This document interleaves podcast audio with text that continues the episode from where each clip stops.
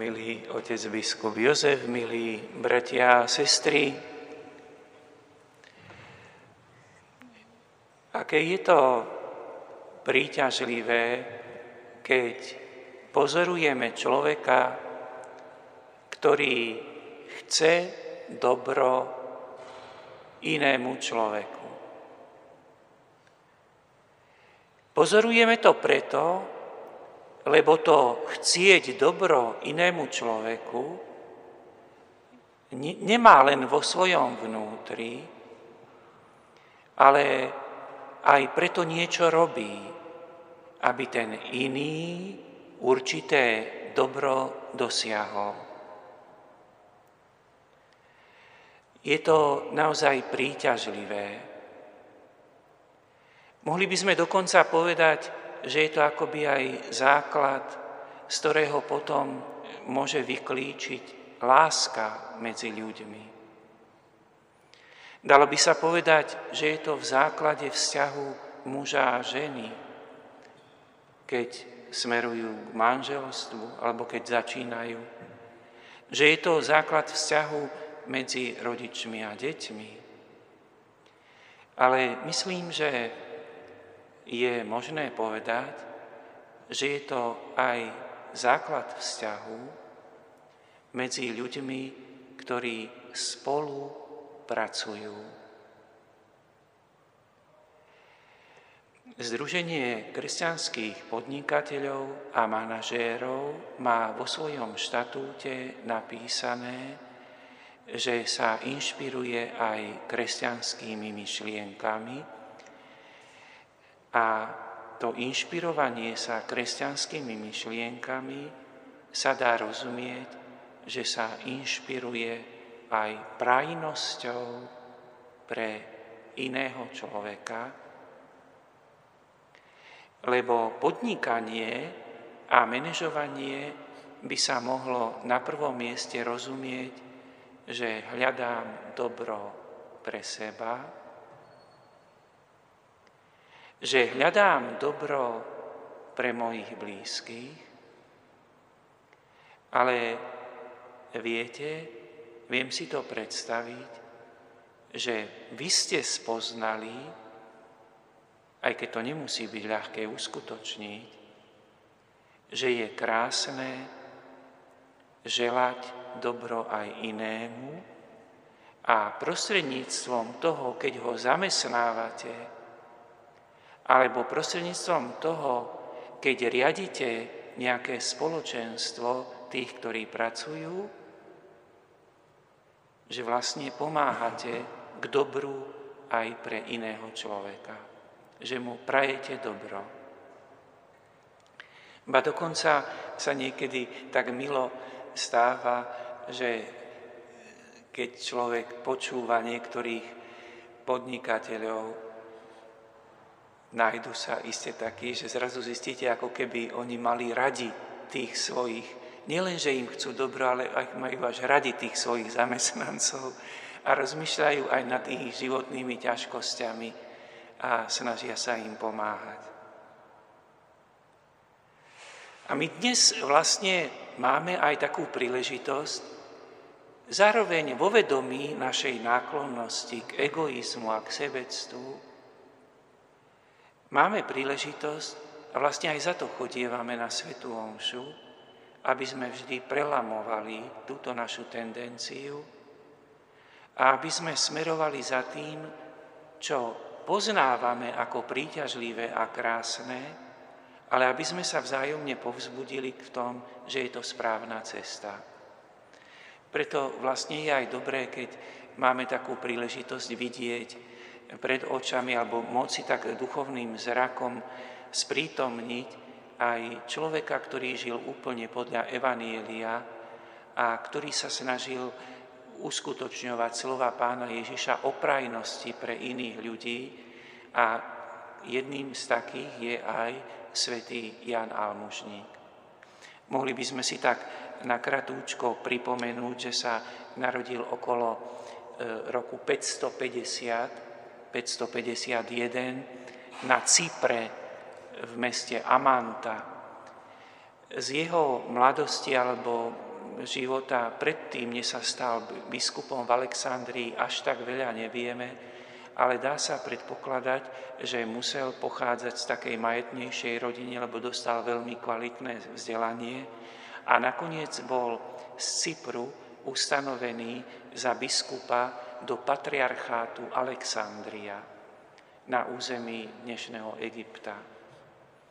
V prvých storočiach církvy jestovali také patriarcháty, ako povedzme Jeruzalém, Antiochia, Rím, komunity veriacich, ktoré boli založené apoštolmi.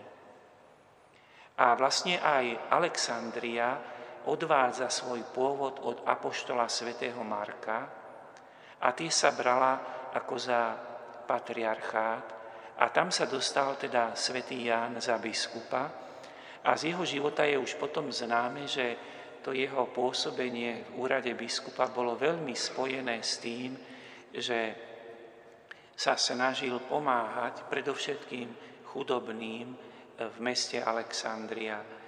Životopisci zaznamenávajú, že mali akoby tak nejako aj tým spôsobom zapísaných okolo 7 tisíc ľudí, ktorí pravidelne dostávali od neho pomoc, lebo si nevládali zarobiť vlastnými silami na živobytie. A on ich aj v takej pokore e, označoval ich za, možno nás to aj prekvapí, za svojich pánov. E, tým, že on im poskytoval, keďže mal prostriedky, neviedlo ho to k nadradenosti,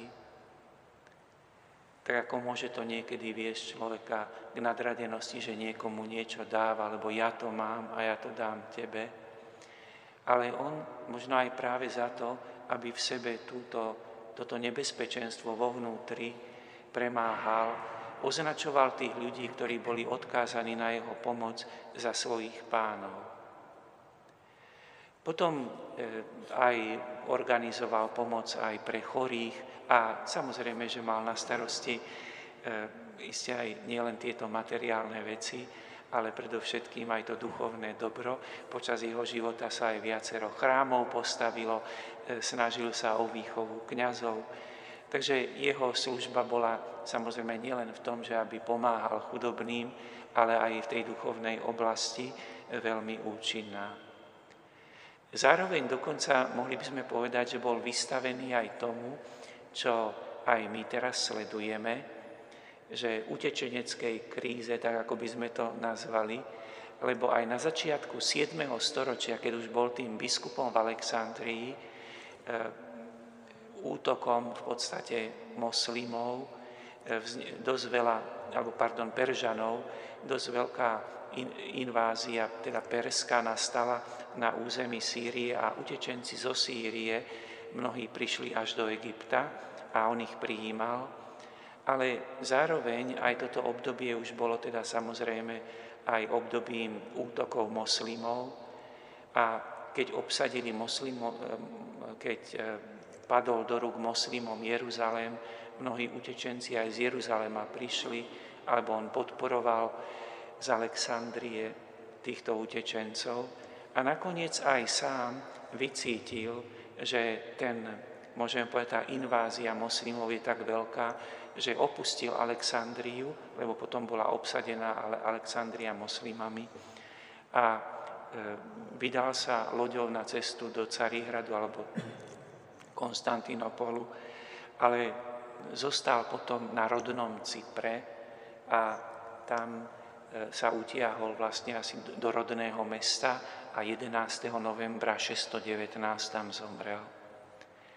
Jeho telesné pozostatky sa potom prenášali, e, tak povedať, putovali po viacerých krajinách, až v roku 1483 tieto pozostatky svätého Jana Almužníka dostal uhorský kráľ Matej Korvín od tureckého sultána Bajazida II.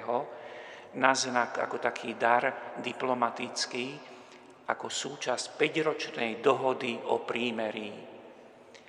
No a najprv boli tie pozostatky uložené v Budíne, potom po porážke uhorských vojsk pri dostali sa v roku 1526 na Bratislavský hrad a ako som už na úvod spomenul, 1632 vlastne boli prenesené sem do našej katedrály.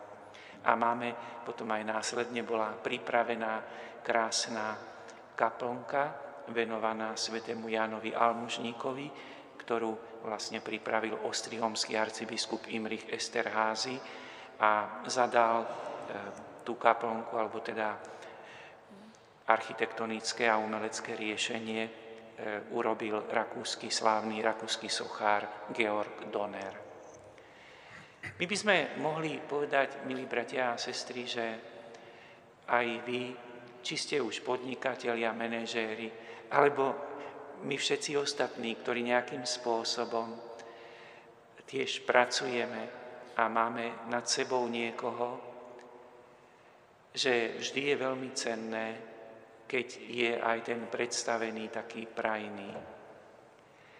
A už akokoľvek, či už v tom poriadku práce, zamestnania, zarábania, živobytia, peňazí, ale aj kdekoľvek v živote, keď sa vrátim k tomu začiatku, prajnosť, dobro pre iného. Už teda na príhovor svätého Jana Almužníka, než aj, nech aj dnešné naše slávenie nám pomôže, aby sme v tomto nasledovali Krista. Božiu lásku, ktorá je tiež úplne prajná pre každého z nás. Amen.